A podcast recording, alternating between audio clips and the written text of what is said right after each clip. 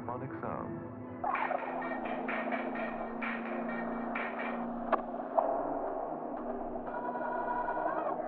A tape of this quality deserves to be played in the most sophisticated of systems.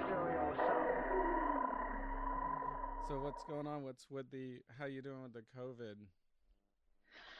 Um, you know, as well as one could. We're Yeah. uh, obviously all stuck in the same boat. Um, so uh, emotionally, mentally, physically, literally, we're all still Right. stuck in the same same uh, position. But um, artistically, um, I've obviously had to cancel um, artist residencies and artist talks and tours um, outside of the state.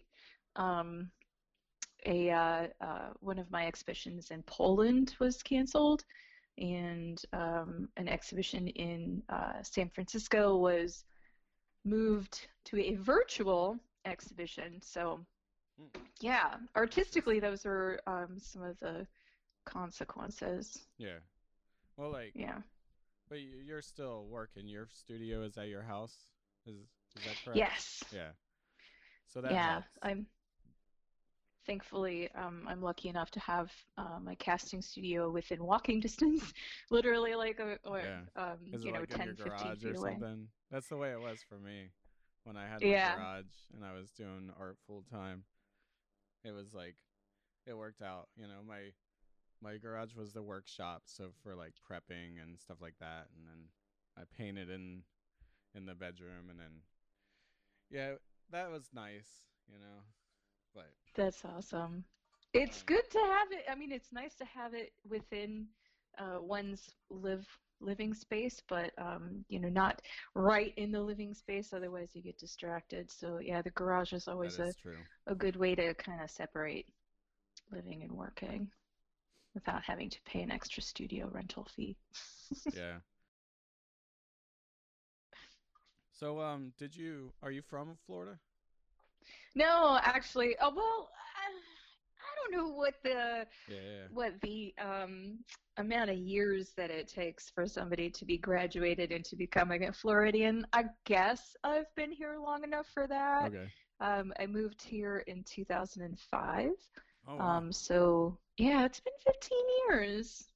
That's So I, I don't I don't know if I'm considered a Yeah. Floridian by now, but um, if so, I'll take it. I'm I'm crazy, so 2005. it kind of fits. I don't foresee myself years. Where moving where back west. where were you located before that?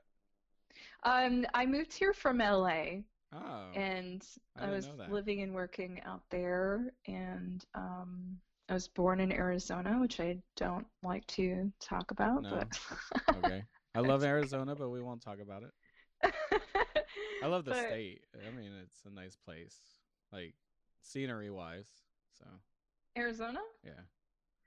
Um, it kind of looks like a big ashtray. Yeah, Kind of. it does. But if you go Yeah, north, it's a lot beautiful. of pebbles. Like um, Flagstaff and Sedona, those places are beautiful.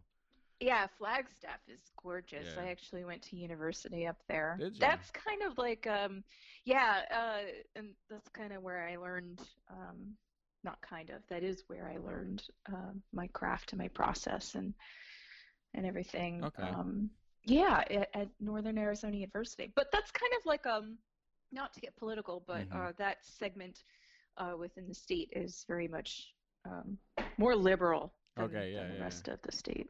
I could I got that feeling when I was there. I, was, I went Yeah. I went to Flagstaff a couple times when I was doing the conventions.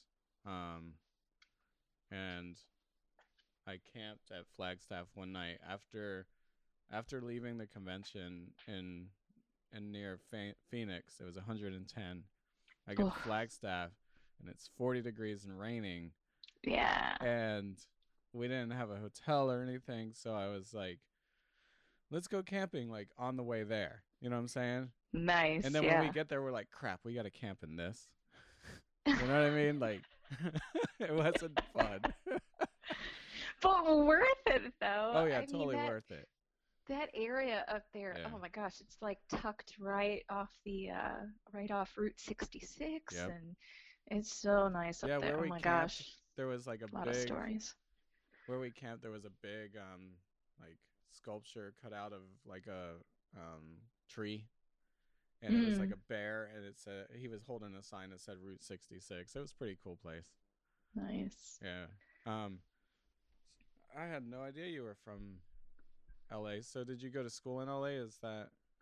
No, I went to I went to school in um Oh yeah. at uh, in Flagstaff, Yeah. but um the time that I spent in LA is really um where I became myself, if that Okay, makes sense. I got you. What brought you there? So Just believe it or not, so I was oh this phone keeps falling over. Oh, Um so believe it or not, I had um need accepted a position with a um, face painting company oh, okay. and um, yeah and so i had family out in california most of my family is Yeah. in california like between san diego and la and um, Hamul, kind of inland Gotcha. a little bit but um, but yeah most of my family was out there and it was always my plan to um, move out there with them or to them.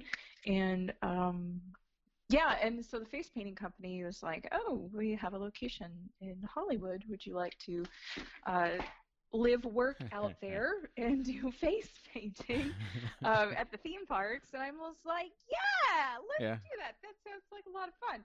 So I helped open the location out there, and um, yeah, it's it was great. I like was working at close to my World. brothers I mean in Long Beach and and stuff. my cousins in San Diego and my aunt and Oh, uncle nice. and grandma and everyone. So it was it was nice to be out there with Yeah. family. That's awesome. And that's uh like working for like Disneyland and all those places. Universal Studios, Universal actually. Studios. Believe okay. it or not. Yeah. Wow. Yeah, right in I right in uh, Hollywood.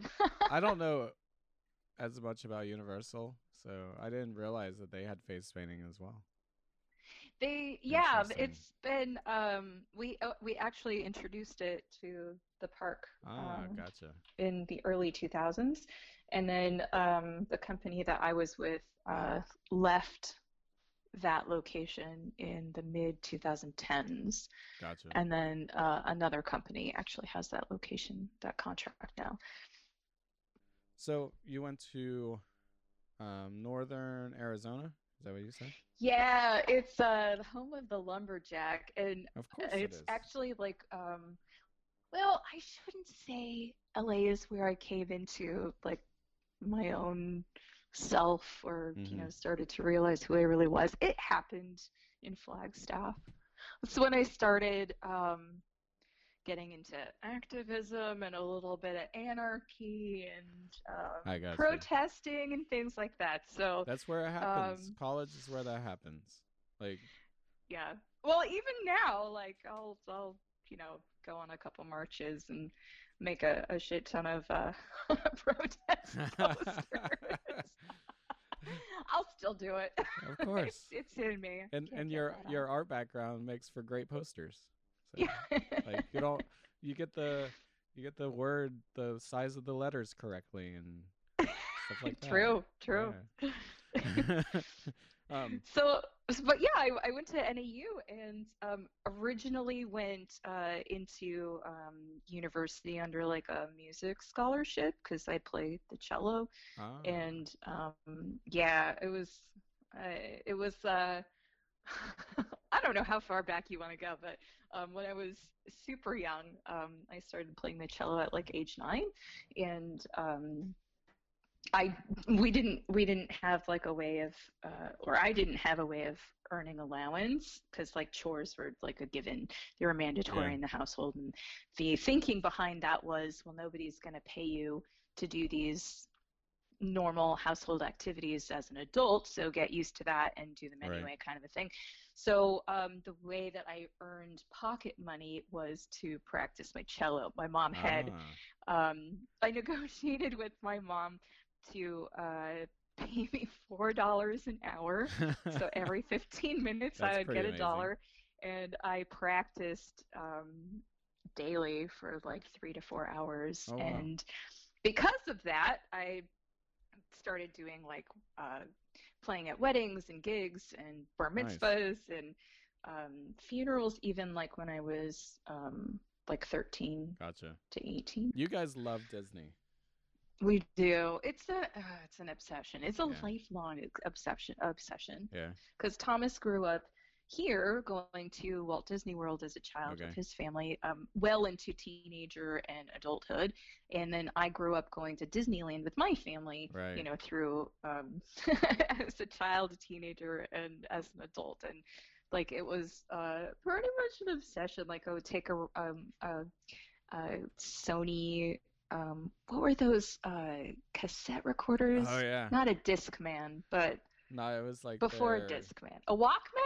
Is that what it was called? Walkman. A Walkman? Yeah. So I would take a Walkman and like um, blank tapes, blank cassettes, and I'd go around and I would um, hold it to like the speaker systems Oh, that's inside the park. And like as I was going on um, attractions and rides and stuff, like I would I would record the sound so that way when I was home or in school, I'd You pop the tape it? in and listen to it. That's amazing. Yeah, and pretend I'm that. writing it. I wonder if anybody Yeah. has like sounds of Disney on a YouTube channel or something. Oh. Oh. Are there?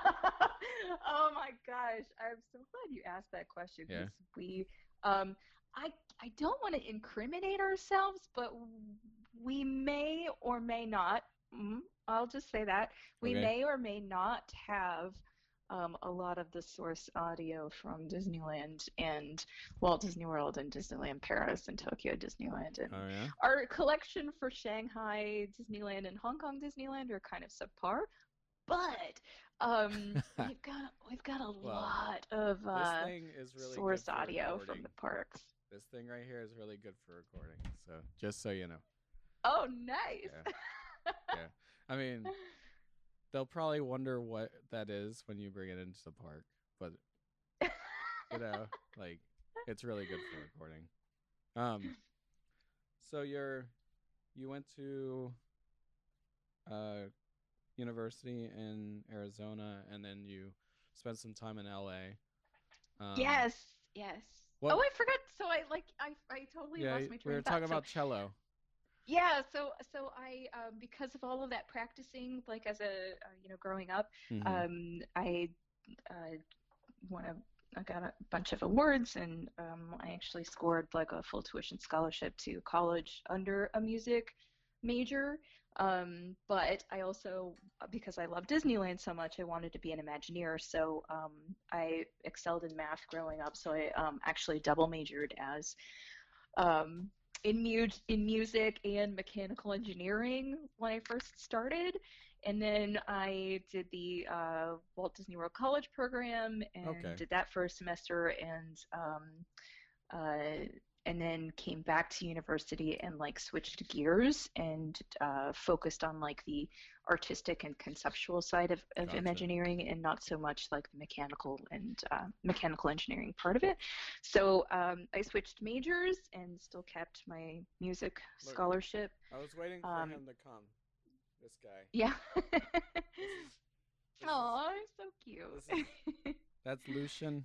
That's my uh, producer. He's always here helping me, helping me run Making the board. Making sure you stay on budget. yeah, Yeah. stuff like that. Yeah, he likes to push on the levers on the mixer because he steps on the mixer and he'll like change the audio while I'm not paying attention. You know, I'll be listening back to it and it'll be like a little louder here for some reason, and it's like, what is going on? That's just Lucian's contribution to the podcast.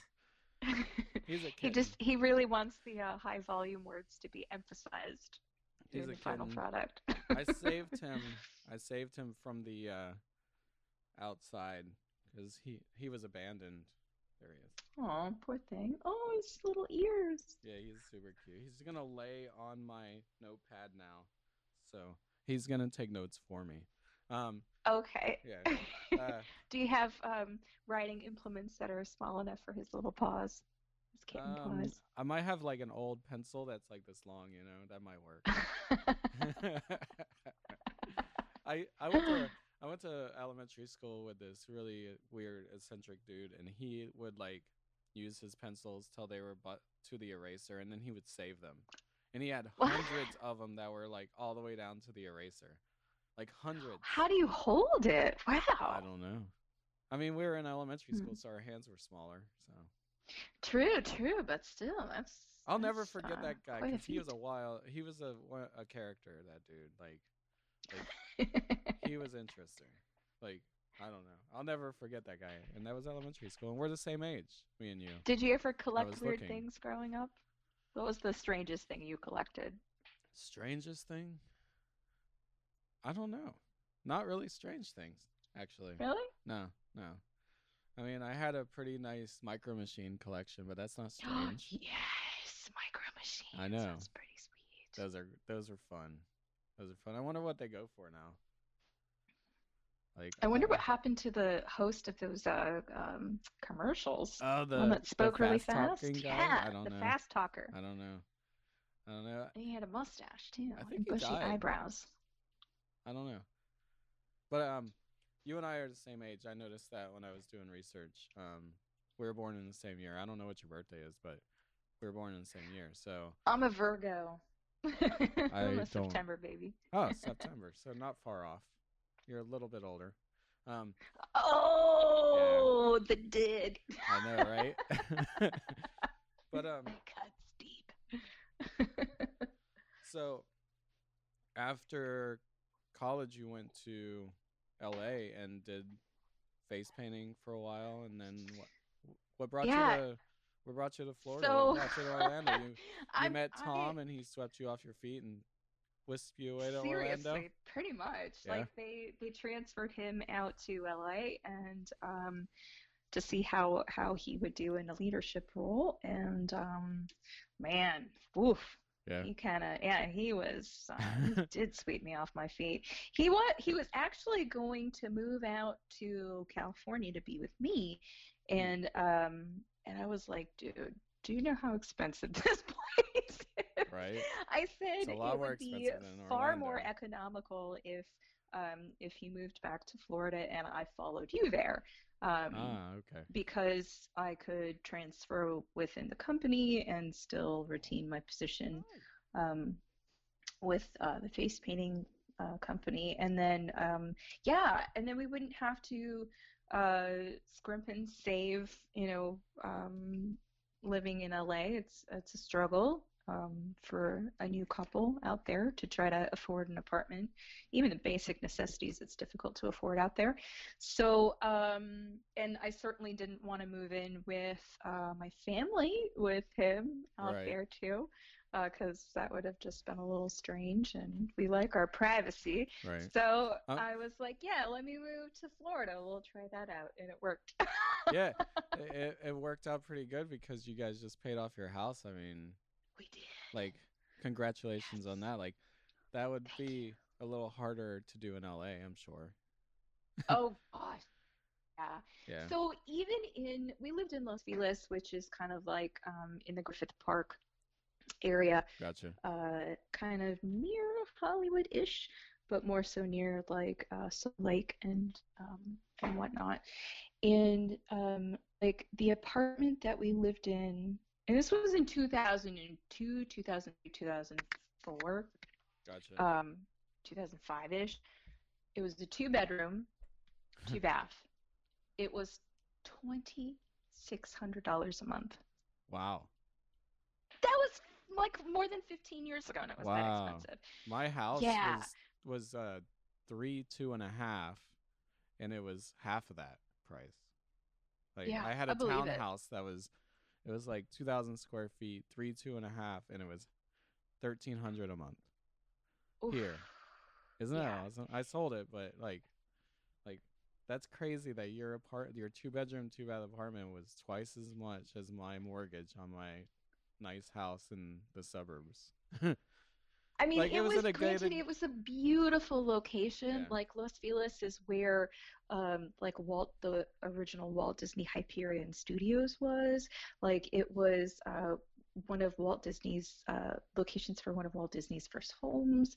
Like, um, like Los Feliz is really, really beautiful. Yeah. So I could see wh- why, it, you know, why it's that expensive. But like, holy cow, there's no way we could have afforded it on our own. Well, so. congratulations on that. Thank you. You know, it's really weird because like when um when we lived here and Hurricane Irma literally like blasted through our house um, because we had so much damage from it back in 2017. Um, we uh, after we got all the repairs done, he and I sat down and we are like, "Are we gonna are we gonna fight it or flight it? Like, are we gonna stay here or bail?" Mhm. And um, we decided to stay here and um, and from that point to uh, February of this year, like there was something inside my gut that was just like, pay off the house, pay off the house, Yeah. just in case something, you know, pretty devastating and, and uh, drastic should happen. That's so and funny. um, it was, I know, it, the timing is really bananas. So the morning that, um, and this was, we paid it off in February, so it takes, you know, the county and the credit union a couple uh, a couple weeks to Yeah. file all the paperwork and make it official. And um, the morning of uh, it was a Tuesday morning, we had gotten mail. Um, this was after a week of quarantine. We went out to get the mail, and Thomas opened up and he's like, "Look!" And it was our signed, sealed document stating that we had satisfied the entire, you know, um, loan, and we owned we we owed nothing, and we That's owned amazing. the house um, outright. That evening, that very day, later that evening, we both got the phone call that we were let go from our jobs because of Aw, COVID nineteen. I know the timing is Yeah. like you can't you can't write this shit. Well, does I've seen I've seen Tom at Disney before. Does he work there, or did he work there? He did, Yeah. yeah. He um, actually uh, managed the face painting location at Epcot. Yeah, Um, that's where I saw him. I, I yeah. I saw him. Um, I forget what what I was doing there, but I saw him in the act of face, of painting someone's face, and I was like, "Hey, man!" I didn't want to like infringe, so I was just like from far away. I was like, because he, I don't know, he has he has a welcoming like look to him. He does. Doesn't he, like- to like people of all Yeah. ages and genders and backgrounds. Like he has like such a good heart about him, and it comes through in his I think so. I think so. Um, and I noticed not only there but at other stations, you're on the sign of the face painting thing, aren't you? Um, yeah, Yeah, on some of them. that's I funny. mean, over the years, they they they actually like use um artists eh, or current artists at the time, Oh, um, cool. or family members of current artists, yeah, um, to like model the faces for the theme that's parks. so funny. So a lot of those pictures where you see my ugly mug on, Mhm. On the boards are from, you know, like five to ten years ago and about fifty pounds But I did ago. notice. So I, I did things notice. I was like, "Holy cow, that's uh, Rebecca." that's hilarious. There is the my favorite sign that both Thomas and I are on um, is a Halloween Horror Night sign that they Oh, cool. bring out seasonally at Universal, and he's the male zombie and I'm the female zombie, and so we're like zombies together on the same sign. Awesome. Yeah, that that one's my favorite. So, what are you Oh, working okay. on now? Um, so because a lot of uh, the opportunities and things that I had planned for April, May, and some of June are either canceled or postponed. Mm-hmm. um, uh, adapting to, and this goes for everybody, you know, just Yeah. merely merely adapting to uh, this huge change and upheaval. Yeah, it's has pretty um, wild. You know, it brings it. Yeah, totally rough. It brings about you know certain days. Some days there's um, you know intense waves of inspiration kick in and motivation then follows and i you know am super productive and i get shit done and Yeah. things knocked off the to-do list um, and then some days are just like what the hell is going on and i pretty much just you know go into not to get too dark but um, you know a lot of existentialism which i love to dabble in and you know Yeah. solipsism and all that and sometimes a little too you know I too teeter between like nihilism and you know trying to stay p- optimistic about life and, Yeah. and and what's happening. But So basically, um, you're saying yeah. if you could pull it off, you would have a mohawk and like paint it like all kinds of colors, right? That's pretty much what you're saying. No, I, I don't. I'm not the type of person that. Um, not that I don't hold anything against anyone who does. Obviously, people do should do what they want. Um, but I'm not the type that uh, um, to or has the desire to rather uh, to change how I'm feeling through my appearance. So um, I actually find things find like uh, dealing with accepting recognizing and dealing with uh, Mhm. these uh, emotions um, associated with the whole shutdown and everything um, through tasks. I'm a very task oriented person. Gotcha.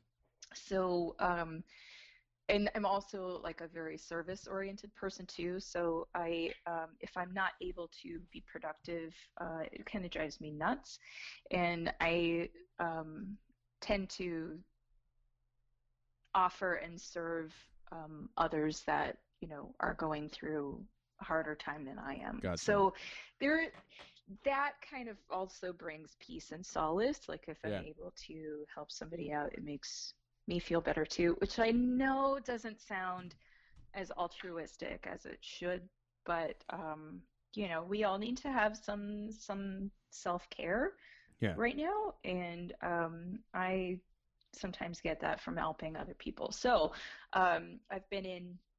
Uh, I've been collaborating with uh, Treat Gallery up in Brooklyn, in New York, um, and I've been offering pro bono portfolio reviews and Like uh, um, to trick or artists. treat. Like treat. Yeah, treat. Like um, their whole their whole concept is to um, to treat others. Ah, Um, yeah, actually, uh, Sherry Littlefield, who used to live in Orlando, mhm. um, is the founder of Treat Gallery up in New York. oh, okay. and um, yeah, she she and I have been uh, collaborating um, on projects like that to help other artists. And it's not just me who's reviewing uh, portfolios and, and helping with uh, helping others with artist statements and bios, and sometimes just you know being on the phone and talking with an artist just so that they have somebody to talk with Right. um, can help them too. Um, but there's like uh, I think that in all there were like 20 of us in the industry that helped uh, offer free reviews to artists.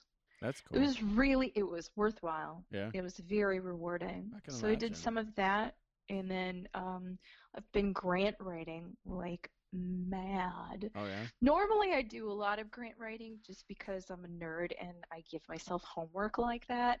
But but this time, like I have, um, I've really, really, really put my head to the grindstone Yeah. and just grant write, grant write every single day. Just even if it's you know, in every single. Sorry, I'm kind of like bouncing back and forth. No, every fine. single um, grant opportunity has their own set of requirements and, and uh, guidelines, obviously, right. um, because they, as a nonprofit or functioning organization that um, gives relief to artists or helps artists um, with funding for future projects or current projects or what have you, they have to have um, as much information as possible so there's a paper trail Oh yeah, for sure. um, for their donors, you know. right. And some of these grants are like associated with like the National Endowment for the Arts and um, the Andy Warhol Foundation, and um, Nice. like there's a lot of heavy hitting donors involved in providing funding to to be dispersed to as many artists as possible. So I've been researching and uh, finding as many opportunities like that as possible Yeah. um, and just submitting day in and day out. And the amount of essays, the amount Man. of essays and like um, trying to like uh, uh, find the the uh, colloquialisms in order to you know effectively communicate and defend my work and why I do what I do and for what reason Oh, for what purpose like it literally turns my brain to mush I wouldn't even know where to start in that situation. Like I gotta, I gotta give it to you for that because, like, I know. Just speaking for myself, I don't even, I don't I hate writing stuff like that about myself, and I know ninety nine percent of artists probably do as well. So good for you on that, man. Because Thanks. because like I mean, I I'd rather be in a studio working, but Yeah. um, well it's the administrative side of being Chet an Zar, artist, which Chet Zar said that um like you know he's been a full time artist for probably close to twenty years, and he said that like eighty percent of it is not creating art. Yeah. If you want to be Yeah, a full time artist, like eighty percent is not creating art. I I would agree with yeah with the major- a majority of that statement. Absolutely, because there's um uh, oh gosh, yeah, like Yeah. just searching for the next gig or the next exhibition or landing like the next opportunity. There's a Right. lot of um hunting oh yeah, and that takes a lot of time.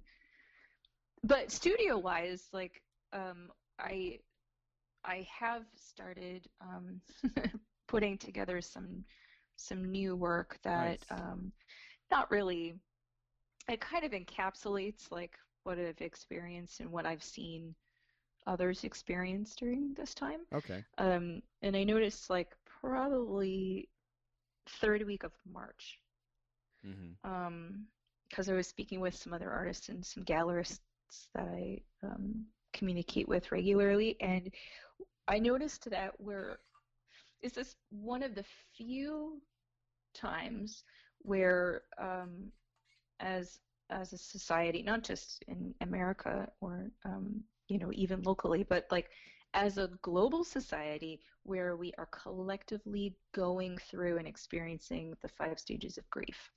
Okay. So, um, which is so interesting to me that um, we're all kind of, you know, going through those waves of denial and then anger and then turning into bargaining like, You're oh, right. well, if we, you know, all do X, Y, Z, then we'll be able to get A, B, C. Right. Um, You're and absolutely then, you know, right. I hadn't thought about and that. and radical acceptance and all of these stages that um,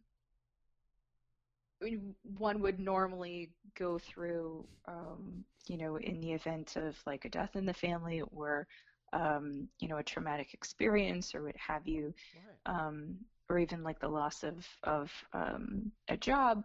There, a lot. There are a lot of things within one's own own life that you experience the five stages of grief Right.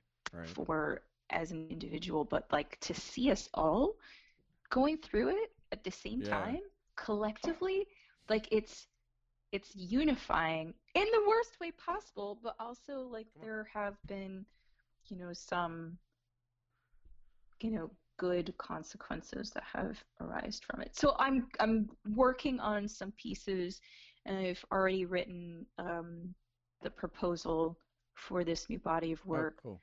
um yeah so it's a new chapter of work that i'm uh Nice. And that i've started Um, for people that don't know you, and I'm gonna link on the episodes notes and all that um, to your website and all that stuff. thanks Um, but for people that don't know, um, you you make sculptures, but they're like ring, they're wearable sculptures, basically. they are Yeah. yeah and how how do you go about doing this? So, um, like um Where do you It's- get one thing that I've always wanted to know as an artist is where do you get your your little pieces to make your sculpture from? Where do you find everywhere like where do you find sunglasses that are the size of a quarter? You know what I mean? Like barbie oh, see. i get them from everywhere Yeah. like it's um i'm not, uh, and i probably shouldn't i probably shouldn't touch as much junk and garbage as i do Probably not. but um like i have a tendency to uh to when i'm when i'm walking or when i'm like you know going from point A to point B, I tend to look down on the ground a lot. And um, just because I'm thinking about things and I bump into walls and whatever and bump into people. But anyway, um, but I find a lot of stuff on the floor that people discard. And um, uh, as long as it can burn, um, Okay. I will I will incorporate it into a piece. So it has to be um, uh, it can be organic materials, it could be um, plastic or wax or paper, um, Gotcha. pretty much yeah anything that can burn um, below 1300 degrees. If it takes more than that um, to either burn or melt away, Mhm. then I can't use it. Gotcha.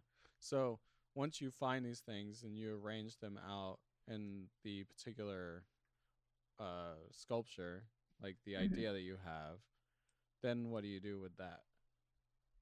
So after I make the prototype, um, like the composition of the found objects that uh, c- that conveys the narrative or the story of the subject that I'm trying to talk about, um, I will uh, take a mold of it Okay. um, and I'll um, mold it out of usually like a, a thick silicone Gotcha. um, or rubber.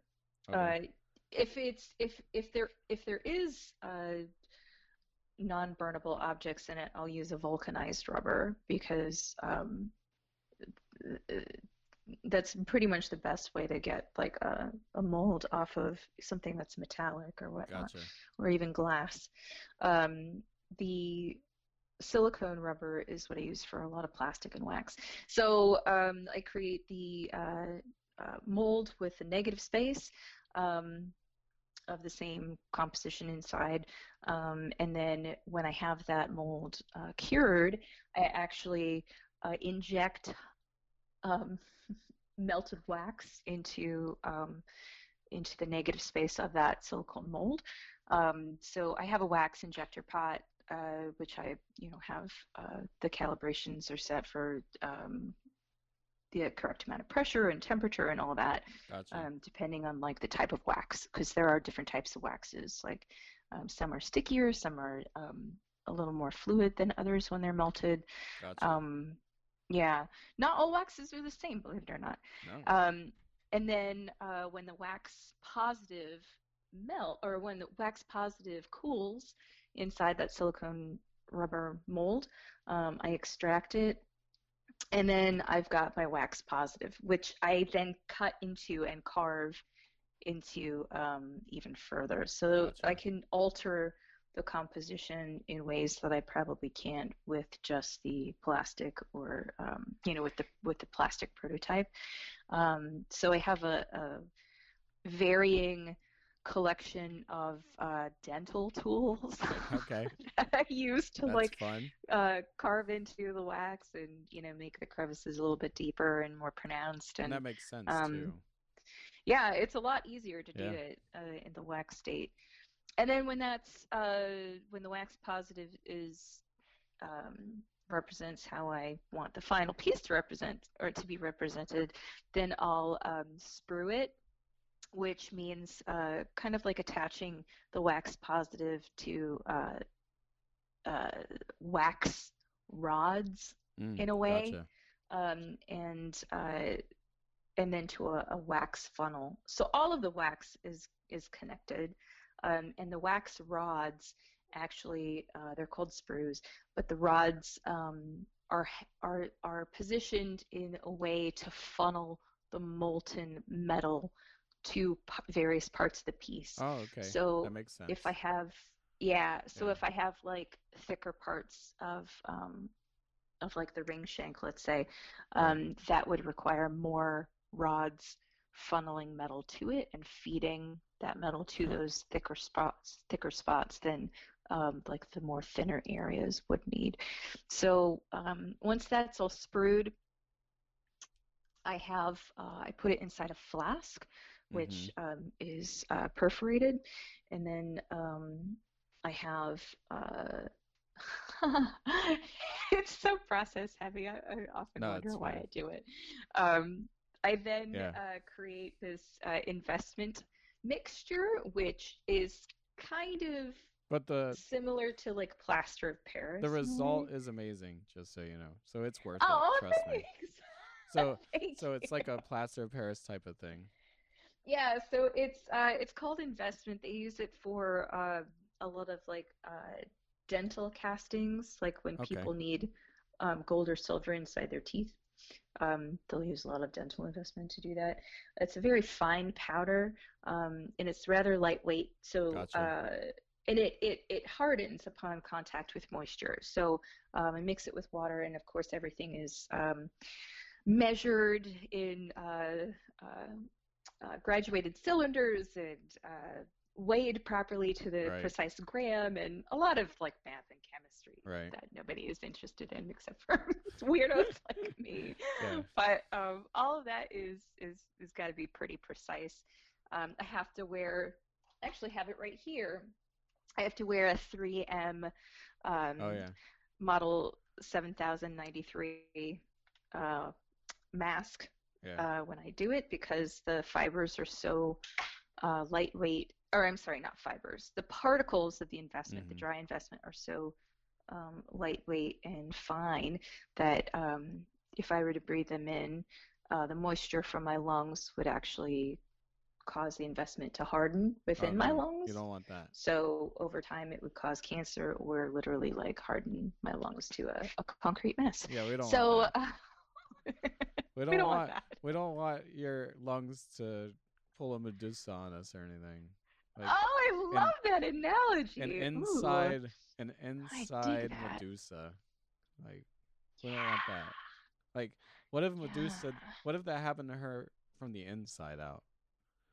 Oh my gosh. Hmm. That yeah, that would be Yeah. that would uh That would be crazy. that's a good metaphor. Thanks. That's exactly what would happen. Oh, From the inside out. ugh. Oh man. No.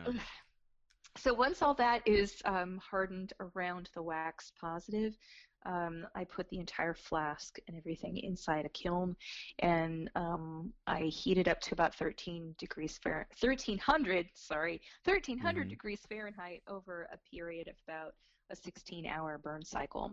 Oh wow. And um, yeah, I kind of have to babysit the kiln at I that point. imagine. Yeah, because I can't.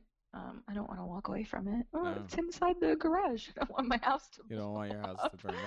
No, I don't want anything. Is it like a is it like a regular size kiln like a, a like three four feet across or are you using Oh something no, smaller, smaller, Yeah. smaller, smaller. Yeah. Yeah. it's not like a, a ceramic kiln. Gotcha. Um, yeah, it uh it can reach up to 1600 degrees Fahrenheit, hmm but uh, for what I need it for, I need it to reach like 1300, 1350 max. Gotcha. Um, and then after during that burnout cycle, the the intense heat, of course, melts away the wax, um, Gotcha. causing like the negative space inside the plaster of Paris mold. Um, but also like uh, hardens and um, it hardens the plaster of Paris mold um, further and cures that.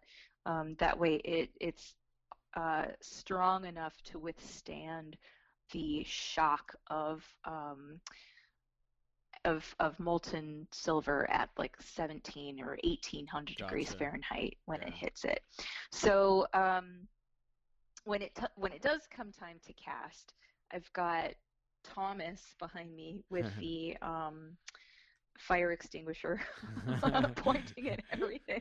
Is he wearing a me, cape? Pointing at the He- kiln. He should be wearing a cape when he does this because he seems like a superhero. I know he's a superhero. yeah, he's amazing. He Yeah. he's he's always been there for me. He's Yeah. a huge support um, through all my trials and tribulations and temper tantrums and uh, celebrations. he's been there. Well, the process but the- sounds like every single second of the process there could be something that happens that could be catastrophic to the whole piece. yeah. So you, I can imagine all the different um emotions that you go through when you're making these things. Like Oh my crap! gosh, it's it's hard for me to like describe into words the roller coaster of stress and emotions. Because you're totally right. There, it's so process heavy, and everything's got to be exact and Right. precise and accurate. That if there is the slightest error, um, it it the, I I've lost so many pieces Mm, in my time with casting because something was off. yeah. That's good. And yeah. Thomas, he doesn't even need to describe what he sees in words. He can just give you an expression Yeah. of what he, Yeah. of like a facial expression of what it's like, and uh, and it would be accurate. Yeah. So, um, yeah, it's so dangerous, and so this is why a lot of people don't do it. This is why Yeah. like Lost Wax casting is kind of like a dying art form. It has been for a you know for generations really, because um, you know with casting, you know, uh, in ancient Greece, Right. where where it uh, began, I believe. I'm in my work is in some sort of uh, It's interesting that you bring up that Greece has. because I was gonna mention plaster of Paris, right? So Mhm. you're using plaster of Paris. Did you know that you can use plaster of Paris to make gesso? And I did not. so it's not vegan. Um, so if you're a vegan, you might not want to do it. But you you use plaster of Paris with rabbit rabbit skin glue. You mix. You, there's like a whole like um, recipe for it, and you can make a gesso out of it. I found this out because I was trying to get a specific um, texture out of at a more reasonable price, an economic rate, right? So like Mhm. instead of buying the panels with this texture and feel, I researched everything I could find about gesso. and Interesting. so like most of your gesso already gessoed boards and canvases are gessoed with an acrylic based gesso, right? But yeah. there is there's a different type of gesso too, and Gamblin makes a kit that you can buy, and it's um, traditional, and they don't everything's in there for you. You just add the water, but you can also do the same thing as a traditional gesso. You can make it with plaster Paris, which is much cheaper than the Hmm. traditional kit that um, Gamblin makes. Um, and in that kit, there's the um, the reason that the I I say Greece is because the idea came from that area because the volcanic ash is like a big part of the gesso. The volcanic ash and then there's a lot of marble, ground up marble, powdered marble in there. And that's what gives it its brilliance, right? Hmm. And then you just add water, let it sit overnight, a certain amount of water, of course, and let it sit overnight. And then you have to use a um, what are they called? A double pot with water underneath. I forget what it's called, but you heat it up in Oh, a double boiler. Yeah, double boiler. Yeah, yeah, yeah. So you heat it up in that. Uh, I mean, above that, in a different pot, until it gets to a certain consistency. I lost your video. Oh, there you oh, are. sorry. Um, but, um, so like plaster Paris and Greece, it's it's funny because the reason that they did this in Greece and Italy is because of all the big volcanoes around there, and Hmm. they had access to all these different um, powders and things that they could use to make things like plaster Paris and gesso. It's like all your paintings from back in the day, like the Renaissance period, they used this kind of gesso. They didn't use, I mean, acrylic wasn't around. I mean, I don't even know when acrylic came about because I'm not an acrylic painter, so I don't know the history. But Mhm.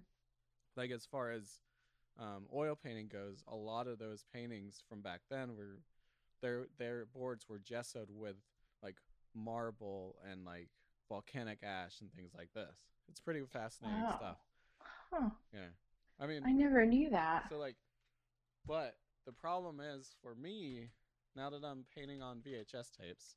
I don't know if you knew that. Like I'm painting on the actual tape. so like, Sorry, the volume just. sorry. What was that last part? Can you hear me? Okay. Yeah. Um, I'm painting on VHS tapes. So Oh, cool. so I can't use that process on the VHS tapes because it hardens like plaster Paris, like a plaster. Yeah. And if you have any movement, it's gonna crack and break off, you know, into pieces, little pieces of plaster. But like, like Yeah. you can see that one. That's a new one that I just That's finished, awesome. and that's on the aliens tape. You can kinda, Nice. you can kind of see where it says aliens there. Yeah, that's So, awesome. like, to do those, I use a clear acrylic gesso, and everybody's like, "How can you how can you paint oil on plastic?" And I was like, "Well, acrylic's plastic, and you're probably using an acrylic gesso when you're doing your panels, Mhm. so you're painting on plastic too." you know. But- Good point.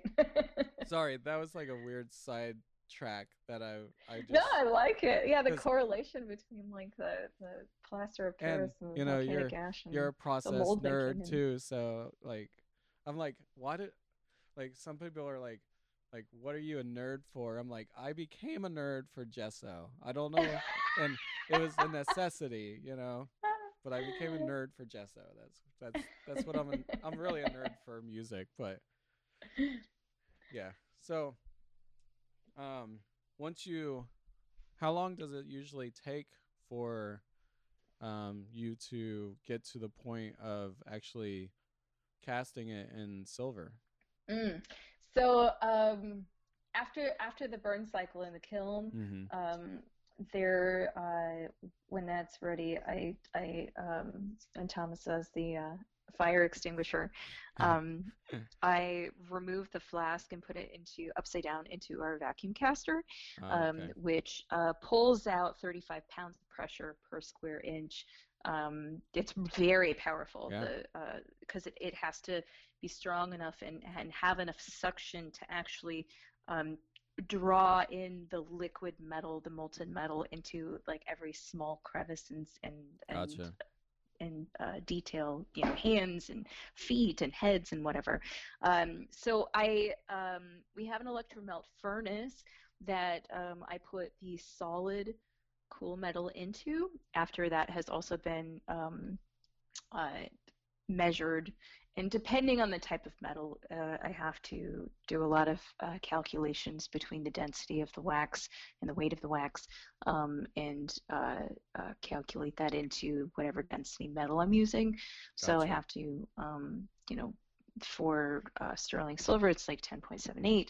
Um, for um, aluminum, it's a little bit um, less. Bronze is a little bit less. And you don't just Um, use silver; you use those other things too, right? Yeah. Have you- yeah, I can cast um, sterling sterling silver, um, which is 0.95. so there's a little bit of copper alloy in sterling Gotcha. silver. Um, I can cast fine silver, which is 0.99, Mm. 0.999, three nines. Um, I can cast ancient bronze, uh, aluminum, and then uh, 14 karat gold.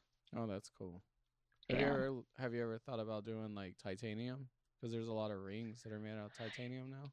There are some limitations Ah, gotcha. with um, uh, with some metals that I can't cast Gotcha. in, just because like the melting point is um, far beyond what my Gotcha. electromelt And I can imagine reach. titanium's probably pretty high. Yeah, same with Yeah. stir uh, with stainless steel. Iron Oh. is also it requires a it's a it's a metal that requires a really high temperature to to reach melting point. Um, I've done iron casting before. Um, at university, we had a foundry, and um, I poured a lot of iron there. Gotcha. Um, you just gotta get it so hot and for so long for it to actually become molten. Gotcha. And I don't have that capability with my equipment. Gotcha. So, um, yeah. So, I don't do titanium. I also don't do um, stainless or iron. I don't do platinum, even though I technically could, but I, Yeah. it's just not my bag. I gotcha. platinum Gotcha. is, eh, it it looks like white gold. It looks It like does. sterling, so it's kind of not Yeah. worth it for me, like visually. Right. Um, and uh, I mean, I can go up to 24 karat, but uh, with gold, but um, I'd have to get a new crucible for that because I don't mix uh, my crucibles with metal.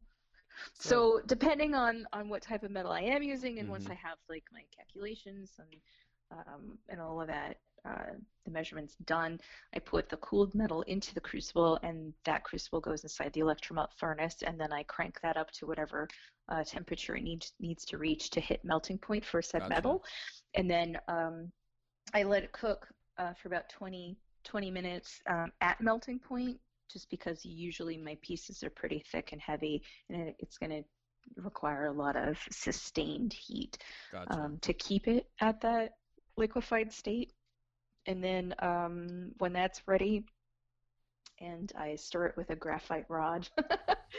and then, uh, and kids, if you're listening at home, please don't try this at home. It's dangerous. Yeah, I don't recommend it. Make sure you, you know, either uh, You've been doing this fire it for out to a like this has been your main art form for a while now. yeah, 20 years. Yeah, 20 years. that's pretty Yeah, I hit 20 years last year. Wow. Oh, I know. I know. Of it's doing crazy. of doing sculpturings. Have you done other stuff? Um, I have like I did a lot of painting Okay. during uh during the interim between um university and by the time I got my uh, studio set up here. Gotcha. Um, because I at university I was like, oh, I'm go- I'm gonna you know put uh, all my effort into graduating early, which was fine at the Mhm. time. Um, and did so cum laude and on the dean's list, but I didn't realize that once I graduated, I would have no access to the equipment. yeah. I shot myself in the Right. foot with that one. right. I shot myself in the foot with that because then I was I was graduated and I'm like, oh, I can't use the casting equipment. I Yep. can't use the kilns. I can't use the furnaces. I can't use jack shit. So Right. I'm like, fuck, what the hell am I gonna do? I'm sorry about the language. No, I'm like, what the hell am I gonna do? This is expensive equipment we're talking Right. about, right? So um Same thing I with my school, you know. yeah, yeah. It's it, it's part of the tuition. Yep. You know, you pay for the for the uh, uh, access Right. pretty much to the studios. If you don't pay for a- it, or if you're done with the program, my class is only ten people, I think, and mm, we have a class a class chat going on on um and when this whole thing started um there were a couple people there's a lot of there's a few of them that are like whatever i'm gonna do whatever the school wants right? But there are those that are like i'm not paying to watch videos of them. Hmm i'm paying to have access to these microphones and these mixers the hands-on experience. Right. Yeah. I'm paying for these things. And I was like, yeah, you are totally paying for those things. Like I don't have the money to go buy those those microphones. I don't have the money Yeah. to go buy that console. I don't even have a spot Yeah. to put a console like that. You know what I mean? Mhm. So like, yeah, that's something that a lot of people forget about when they're going to school is I don't have access to these things anymore.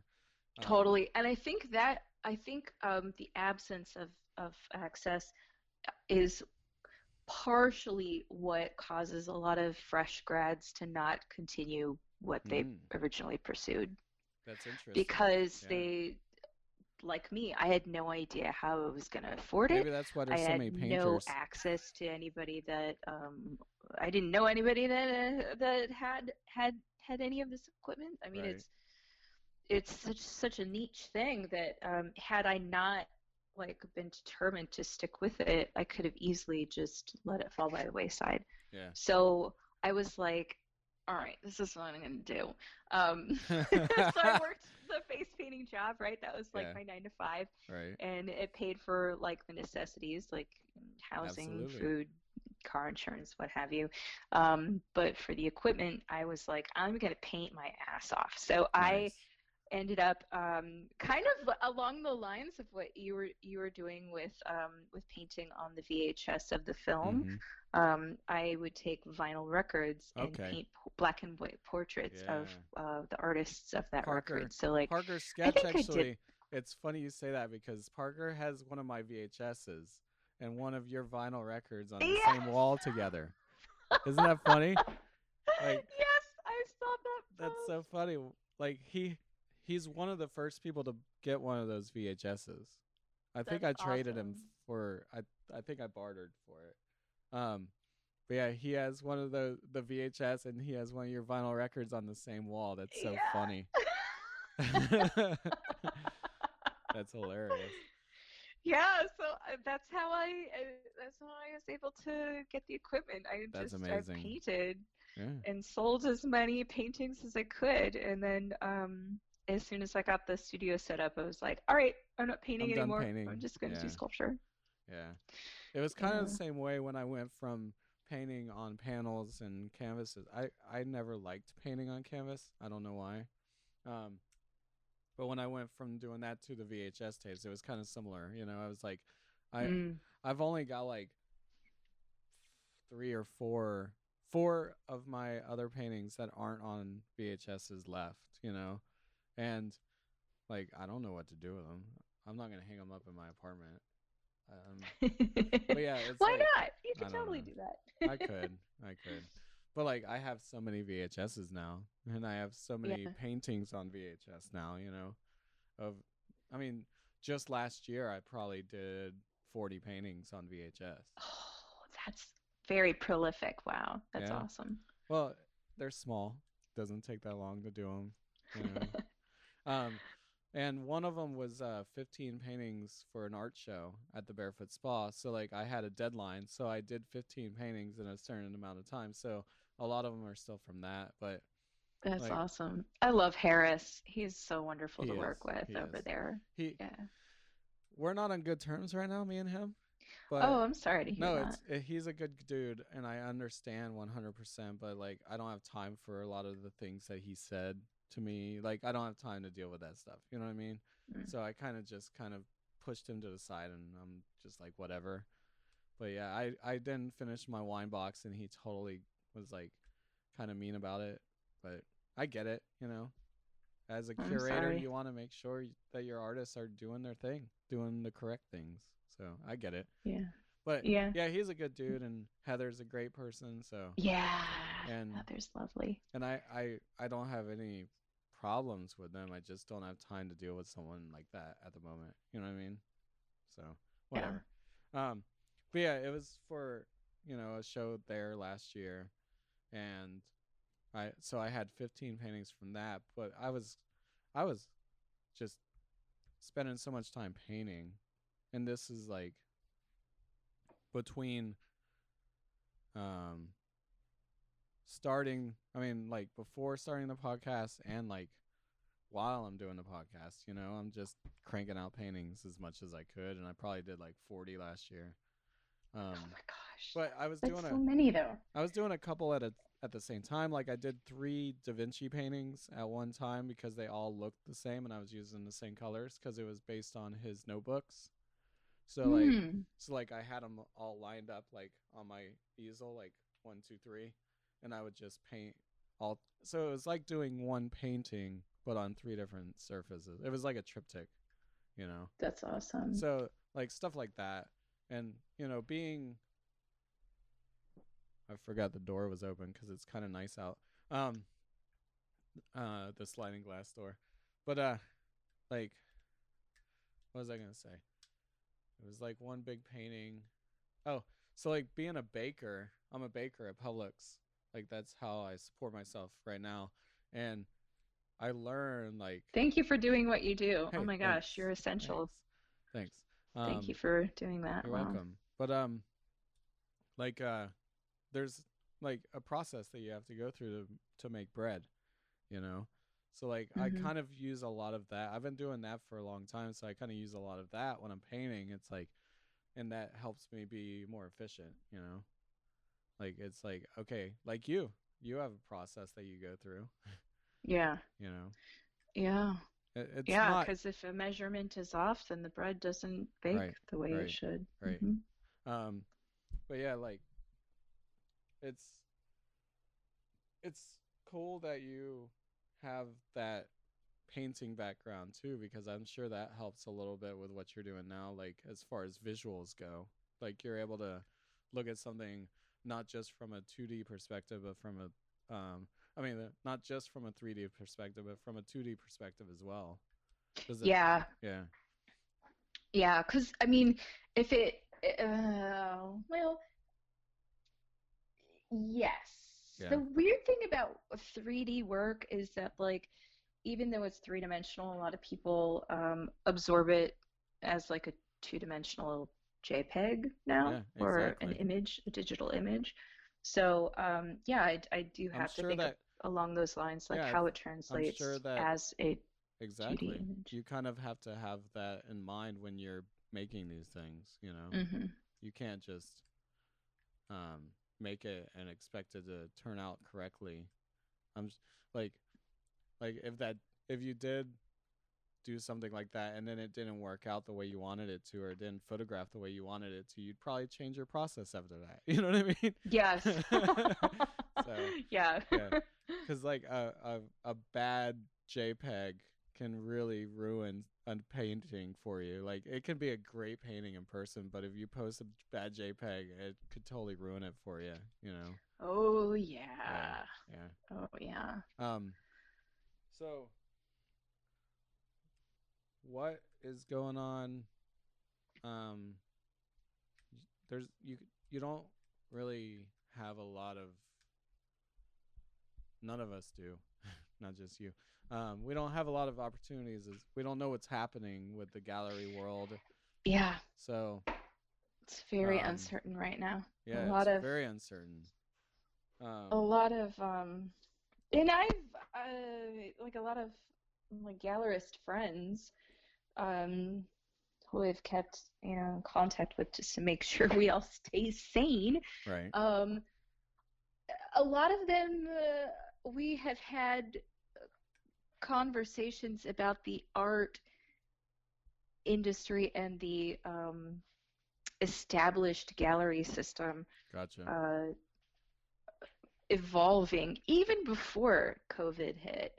Um, there were, uh, I want to say, between fall of last year and Mhm. early or late winter of this year, early spring, um, there were a ton of like very well-known galleries that just shuttered.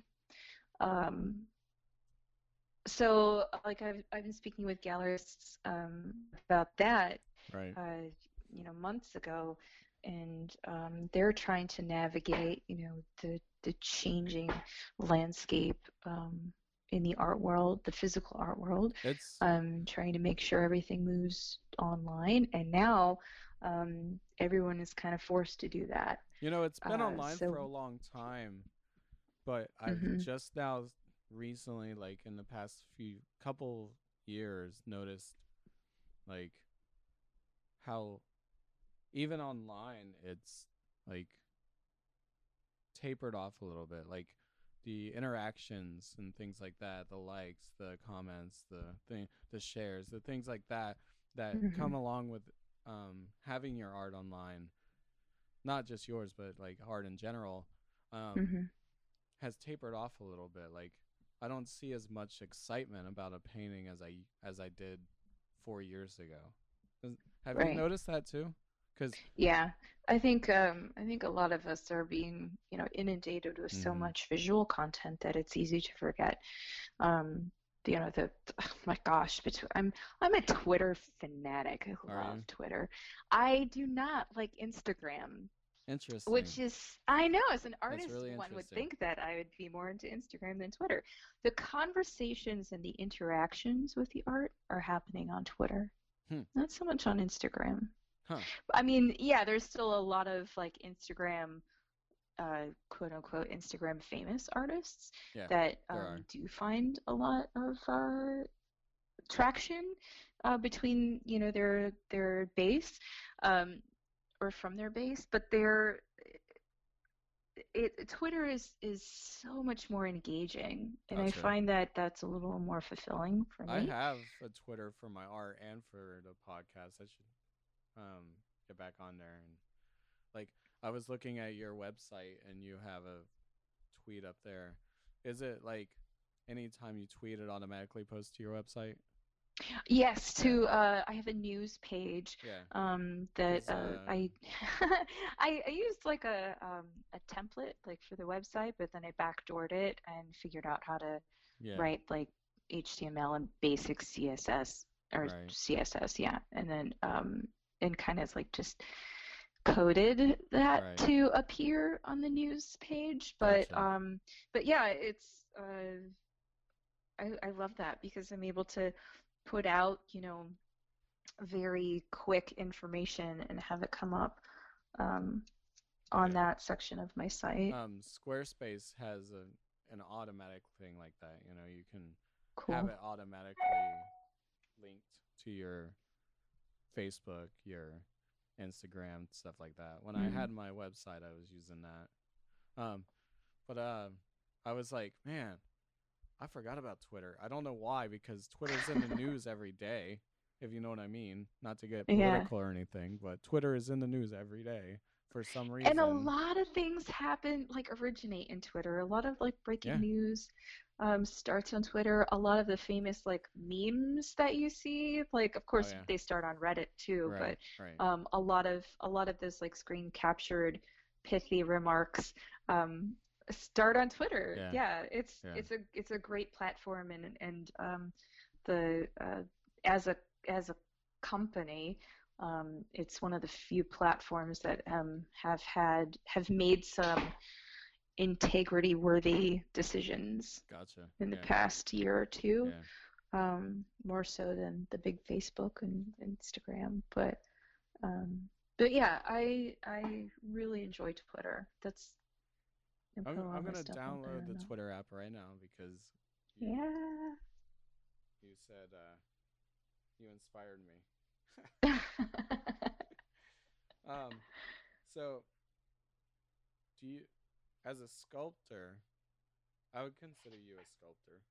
Um, thank you As a sculptor, what are some of your biggest influences as far as like, um, what you're doing? Like, you're doing Lost Wax casting. That's an interesting Yes. name to Lost Wax.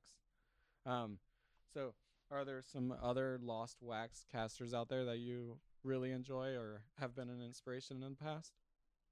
um no this is gonna sound really bad but no No, no. I gotcha. I gotcha. specifically that are doing Lost Wax casting. No, a lot of the a lot of the Lost Wax casters that um, I mean, there's very few casting places that are even understand that. functioning. It's like if someone Um, asked me who are there any other people that are painting on VHS tapes that you like? I don't know actually. Yeah, I've looked it up and it's been like someone's kid just was messing around and it's like they're not doing it as an art form, they're more doing it just for like crafting and then fun. You know what I mean? So, Hmm. yeah. Like, like a lot of the, a lot of the one, sculptors that are doing but- Lost Wax casting are um, doing more traditional, like Oh, okay. um, so how about- figurative work or about- like animals or nature and Gotcha. How about jewelry? Do you have some jewelers that you love that you?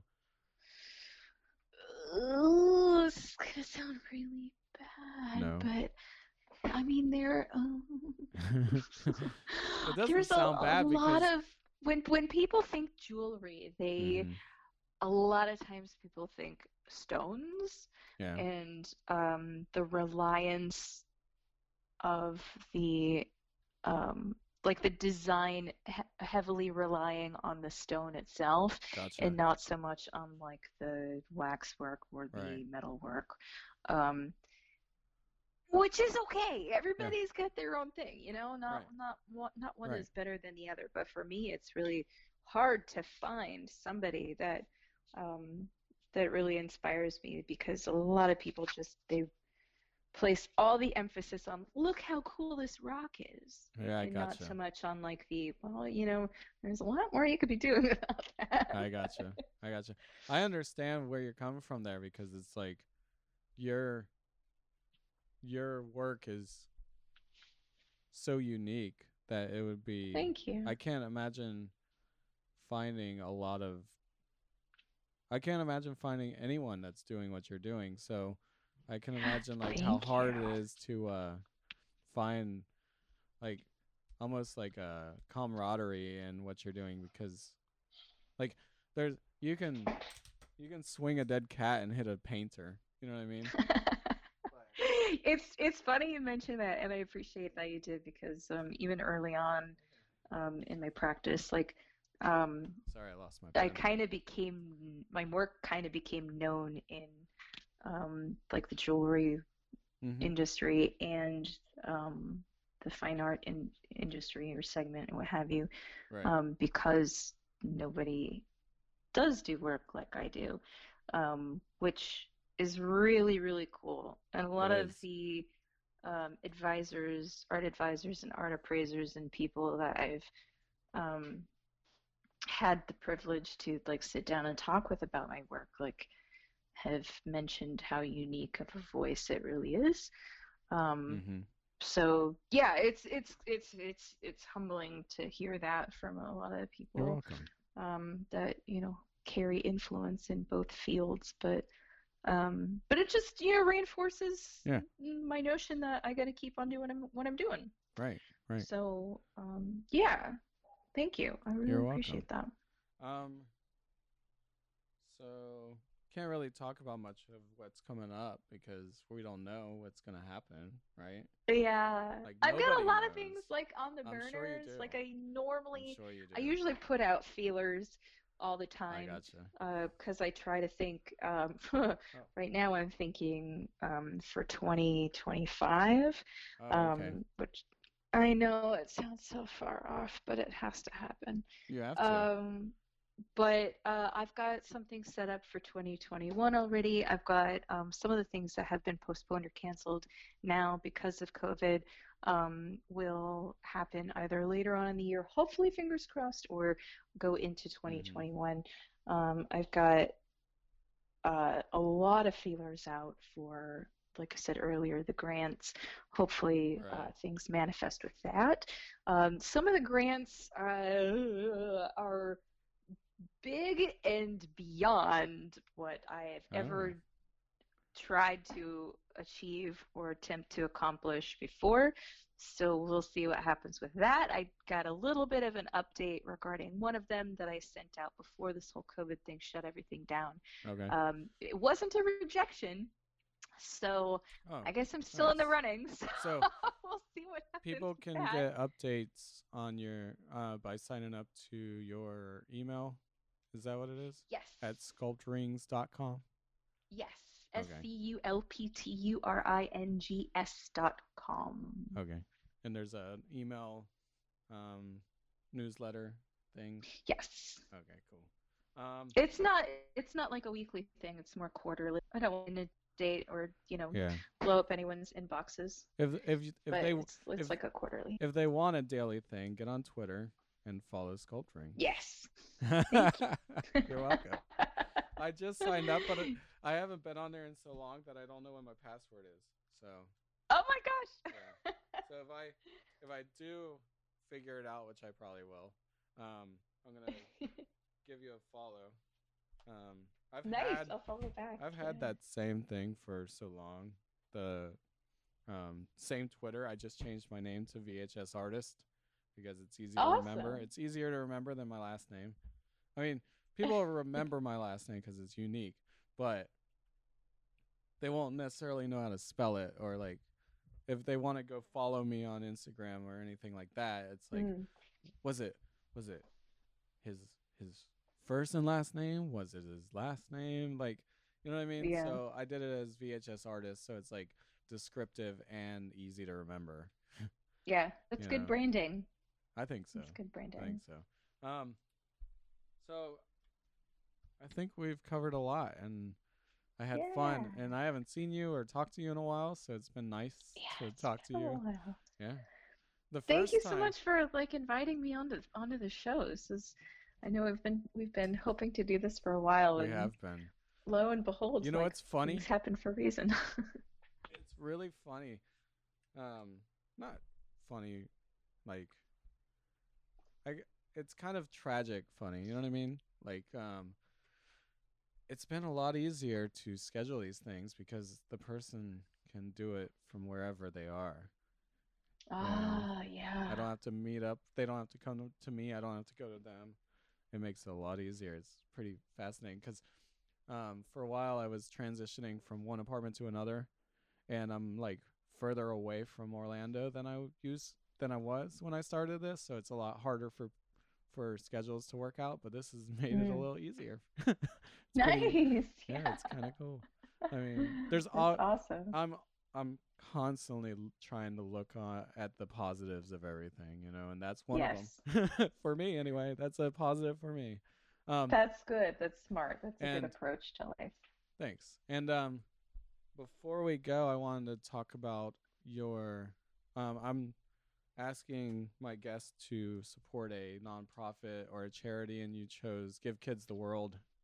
Is there? Do you work with them? Is is that like a personal thing or? Um, I have in the past. I've volunteered Okay. with them um, frequently uh, over the years. Um, it's, uh, of course, right now there are so many charities that are worthwhile and, and need the the help and the support and the donorship.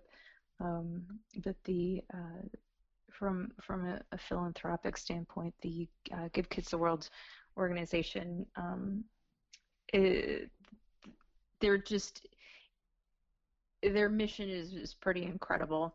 Yeah. Um, yeah. I mean, terminal illness is is awful at any age, but for children, it's just Oh, yeah, unimaginably sure. hard. Um, so, uh, Give Kids the World is able to grant, uh, very similar with um, Make a Wish Foundation. Um, they actually like work uh, in tandem at times, um, Okay. but they're able to grant uh, children uh, trips to Disney World, Yeah, that's you know, amazing. as as during their treatment. and that's So everybody needs a dose of magic, and uh, and I think they, agree. what they do is wonderful. um, and that's gktw.org if anybody's interested, and I'll put a link in the description and all that stuff too. Thank you. Well, Thank you. thanks a lot for coming on and um Thank you, Jeff. and uh talking and it's been nice and tell Tom I said hey. I Um, will. I yeah. will. Maybe I'll have him on one day. He's an amazing artist oh as God, well. he would love that. Yeah. Yeah, he's he's uh, in the middle of doing a a zombie comic right now. Actually, But he's such a good illustrator. I wish I could draw as well as he does. I I'm a painter 100%. I can't draw. I've done a couple drawings that have been finished pieces. You know what I mean?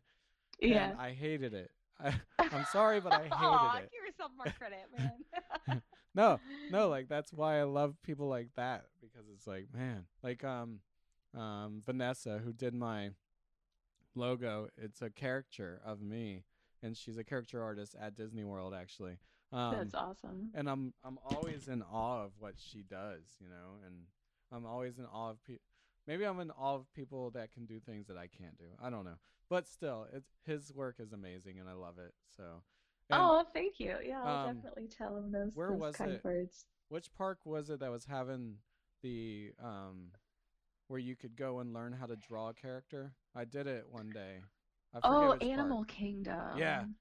Tom would be perfect for that job. In case anybody Yeah. is out there listening, hire Tom for that job because he would be amazing for that. I'm sure.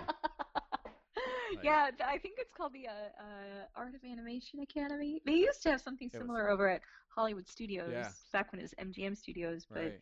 um, yeah, they have it at Con- Conservation Station now, at behind or in the very back yeah, of that's Animal it. Kingdom. Conservation Yeah. Station. Conservation Station. Awesome. Well, Well, thanks really a lot. cool. And uh, I can Thank you. I'm gonna follow you on Twitter, and I'm gonna Likewise. um, look for your updates and things that you're doing, and I I hope everyone else does as well. So thank you. Thank thanks you so much. Thank And, you. um, Thank you. I'll be in touch. Likewise. All Stay right. in good health. You we'll too. get through this. Bye. Bye. Right. Mm, Bye. Bye.